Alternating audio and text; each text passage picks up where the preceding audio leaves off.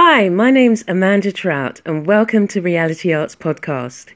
Each week, I will bring you a different insight and inspiration about art, creativity, and arts in health. Join me as we step out of our comfort zones, unwrap those hidden gems, and move forward in our creative purpose. You're listening to Reality Arts, helping you to increase your creativity and unlock your hidden talents. Hello and welcome to the Stepping Out bonus challenge. Today is day 24 and we're looking into the creating in faith and it's part two. So thank you for coming back to today's podcast. So I shared yesterday about how the creating in faith prayer month started and it actually wasn't called creating in faith. It was just a 30 day prayer um, study, prayer journal study. And it was initially hosted by Mika Diaz, the artist. And I really enjoyed taking part, and we connected as artists and as friends, which was really great.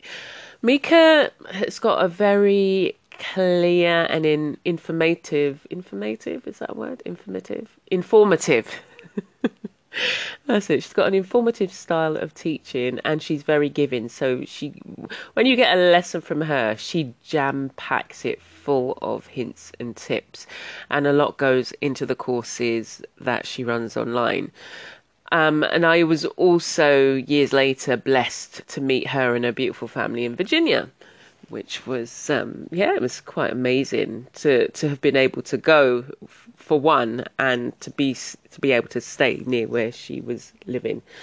So when we create when we finished completed the um, 30 day of prayer um, prayer journal I was asked by Mika if I wanted to continue and lead the sessions myself, and that was when, for me, creating in faith was born, um, and it was something that I'd never thought of doing, and I was very unsure that I had a strong enough voice to do it. Um, I I felt I didn't feel as confident obviously now because years later I've got the experience as an artist and I've been, you know, doing it and sharing and honing my craft and becoming comfortable with the tools that I use. But at the time, I, I, wasn't sure that I had a strong enough voice. But there was part of me that wanted to stretch myself and take on the challenge. And whilst I had a very different voice to Mika, I felt that I was equally, um, I was equally able to find something to share. And I think, you know, we all have a different voice and we all have something different to add to a situation. And for me, I couldn't say no. And I, I think that's when I think back on many of the things that I've done, it's right, I said yes. You know, I want to come out of my comfort zone. What usually happens is if I'm asked to do something, I'm usually asked to do something sort of like months before, if not a year.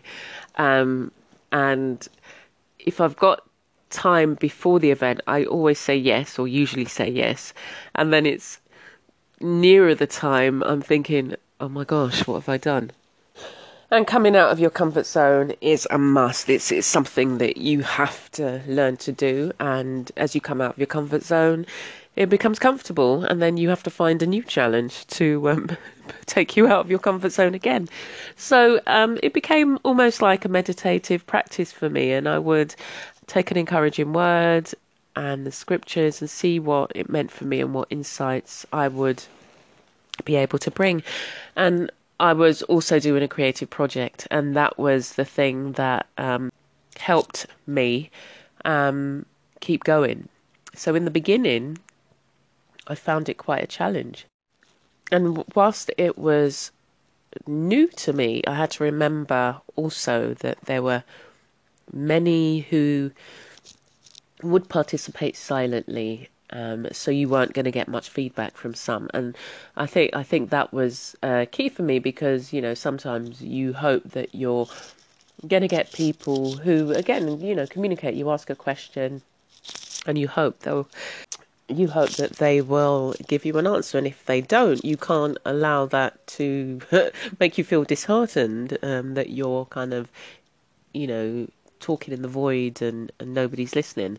And there were also times where I wondered if I really had anything more to share, but I kept going and gradually realized that as I widened it and shared it on my blog, I was receiving encouraging comments from my audience on my blog and from artists around the world. So it was blessing others as well, as well as those people who had joined the Ning site and who was taking part in this. Um, but you also have to develop a thick skin for the times when, as I say, no one comments. It's all right because you showed up, and that's all that matters. As I say, that's all that's ma- that's all that matters, and you will have to excuse me. I'm a bit sniffly today. Um, I think it's the hot and cold, and you go into an air conditioned um, space, and then you come out in the heat, and then I'm I'm always feeling the cold. Anyway, but that's not why we're here. We're talking about creating in faith. So the way I continued creating in faith was to develop this creative project alongside it from the very beginning. And I created a it was like a it was called a bookmark holder and I decorated the front and inside you could put a small card in there and put your prayers on, your thoughts, and at the end of the time you could bind it together and, and create a journal. But you could also look back over it over the years to see which prayers had been answered or you know how things had changed and I continued to lead the project for over a year and a half, and it was great, really great to look back and see the progress that I'd made, the confidence in my writing, and being consistent in sharing and showing up. And best of all, looking back at the creative uh, bookmark pockets that I created, I remember again how how insecure I felt in the beginning, but these feelings are all part of the experience and I feel that I'm preparing for a season when I'll be able to bring it all together, all these things that I've been learning over time, which is making me the artist I've become and yet to become because we're continuing to grow. So, when you put your mind to it, you can achieve some amazing things. Some things you create for a different reason, and the creative faith was one of them. As I read back on some of the posts, I'm surprised how the reflections then have helped me even now. But I wouldn't have done it if I hadn't been asked I'd accepted the challenge. And so, you know, you sow seeds and you reap the harvest later on. You know, I never imagined that I would then be talking about it years later and gaining more insight into what I've done. What are you do- going to do with the time that you have left? What projects have you been asked to do that you need to step up and say yes to? What are the steps are you going to be willing to take? And will you show up for you and step out of your comfort zone? You need to shake things up and really surprise yourself at how much you have within yourself. But it starts with a step, then another, and before you know it, you're further on than you thought possible.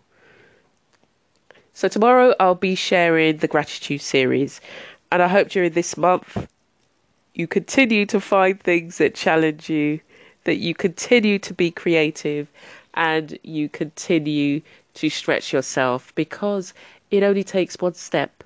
It's never too late to start. Start now. As you turn off this podcast, start now and make a decision. And I'll see you tomorrow. Take care for now. You're listening to Reality Arts, helping you to increase your creativity and unlock your hidden talents. Thank you for listening to this week's podcast. You can check me out on my blog or YouTube channel for more creative insights, videos and reviews. Stay blessed and be a blessing.